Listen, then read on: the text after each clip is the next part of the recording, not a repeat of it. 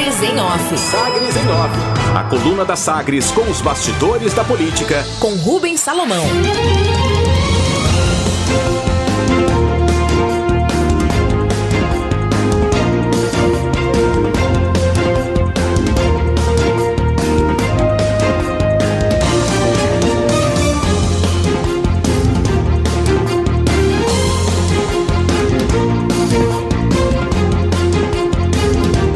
Líder do PSL nega que Bolsonaro seja refém do Centrão, mas defende blindagem política.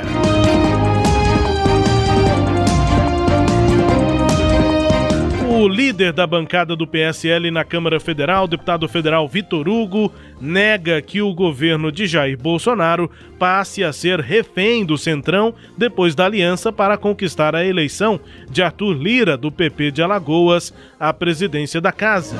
Avaliações dentro e fora da base bolsonarista apontam risco de presidente ficar preso ao atendimento das exigências por recursos e cargos para conseguir aprovar projetos por parte de deputados que participaram de todos os governos no Brasil desde a redemocratização.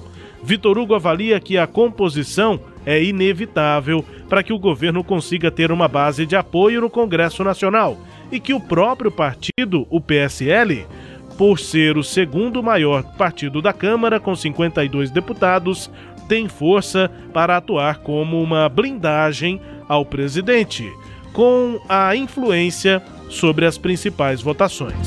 Confira o que disse o deputado federal Vitor Hugo, do PSL de Goiás. O que, eu, eu vejo aqui, né? A imprensa criticava muito quando o presidente não queria ter uma base. Ah, o governo não quer uma base, o governo tem dificuldade de aprovar as coisas no Congresso. Agora que né, houve uma possibilidade de composição e que e quando o governo teve uma grande vitória na eleição nas duas casas, aí a pergunta é se, nós, se o governo né, vai ficar refém do Centrão. Eu, eu vejo o seguinte: nós somos um partido a declaração do deputado federal Vitor Hugo aqui a Sagres em relação ao Centrão ser ou não é, da, da é, se o governo vai ser ou não refém do Centrão neste governo. Confira. O que, que eu, eu vejo aqui, né? A imprensa criticava muito quando o presidente não queria ter uma base. Ah, o governo não quer uma base, o governo tem dificuldade de aprovar as coisas no Congresso. Agora que né, houve uma possibilidade de composição e, que, e quando o governo teve uma grande vitória na eleição nas duas casas, aí a pergunta é se, nós, se o governo né, vai ficar refém do Centrão. Eu, eu vejo o seguinte, nós somos um partido aí né, com 52 deputados, com uma ampla capacidade é, de posicionamento, de, de, apresentação de destaques, de influência no processo legislativo, o maior partido de direita, e somos uma blindagem para o presidente. Nós vamos é, continuar aqui apoiando o presidente, o, né, o, o PSL, e tenho certeza que é, essa composição, essa relação política com os partidos de centro é, vai se acomodar. O, o, o, governo agora tem uma base. Né? Quem escolhe os deputados né, que, que vêm para cá, quem decide fortalecer um partido ou outro, ou um partido em detrimento de outro, são os eleitores. E o, todo presidente da República tem que acaba tendo que lidar com os partidos e com os deputados que foram colocados pelo povo na Câmara dos Deputados. Então, é, e pela nossa Constituição, pela maneira como ela foi desenhada, pelo, pelo relacionamento entre os poderes, é, nenhum presidente consegue sobreviver ou colocar sua pauta para o país para andar se não fizer uma composição.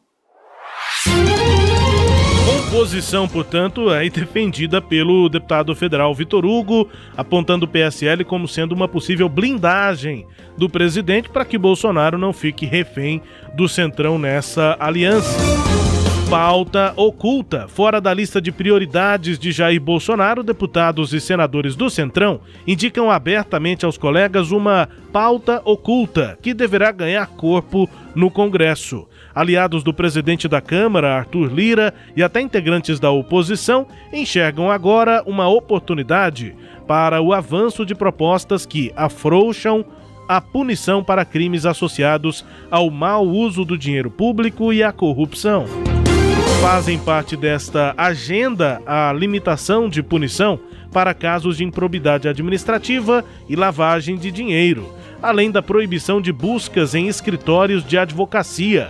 Enquanto isso, as PECs da prisão após condenação em segunda instância e fim do foro privilegiado devem seguir a passos lentos, no mesmo ritmo da gestão do ex-presidente da Câmara, Rodrigo Maia, do DEM do Rio de Janeiro.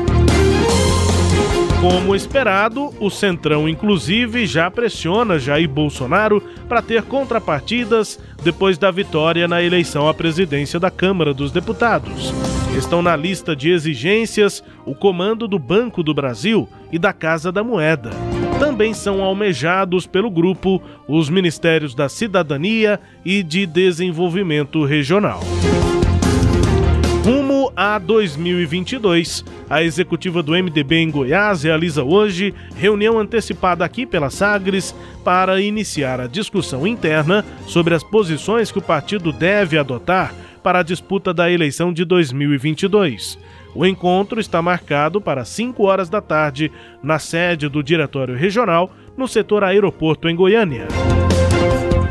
Retomada a reunião do MDB marca o retorno do ex-deputado federal Daniel Vilela às atividades partidárias oficiais desde a perda do pai, Maguito Vilela.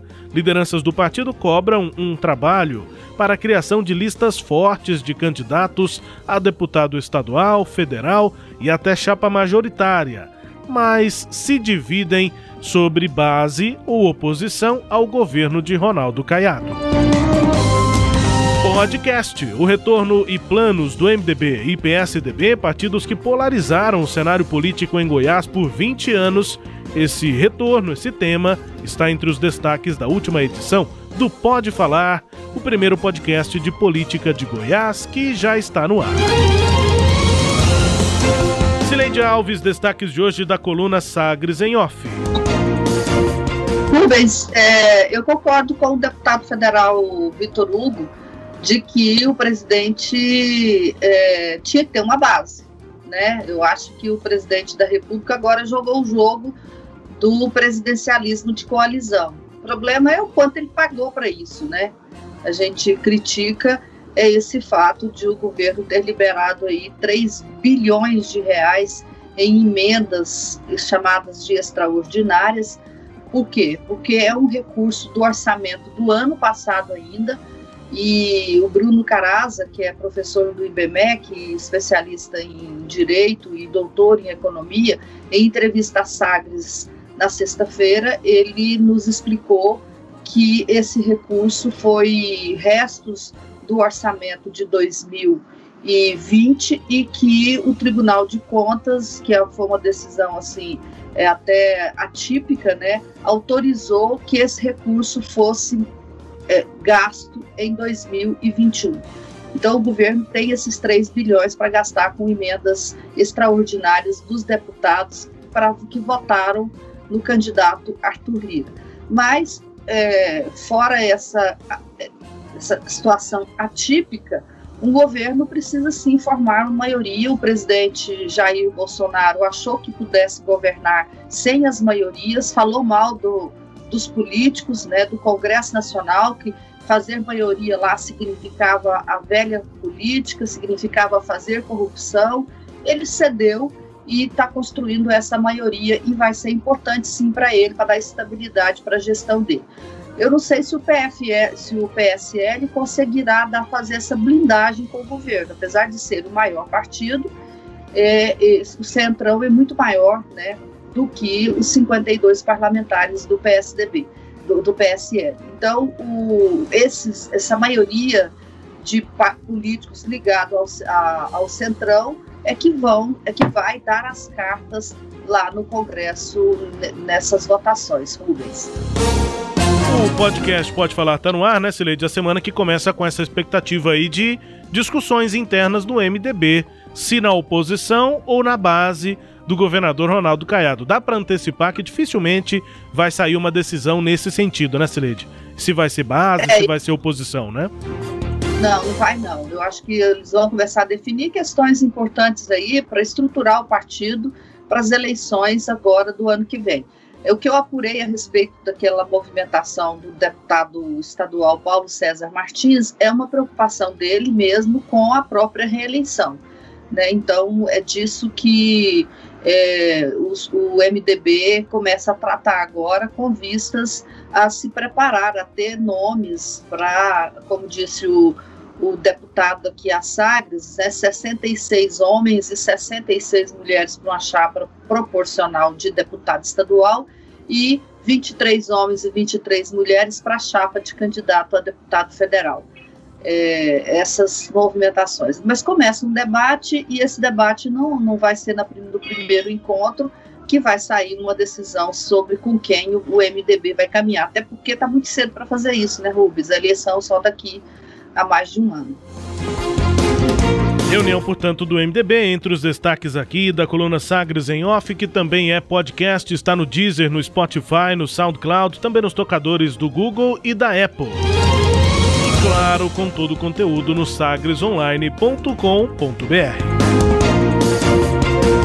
Sagres em Off. Sagres em Off. A coluna multimídia. Acompanhe ao longo do dia as atualizações no www.sagresonline.com.br. Sagres em Off.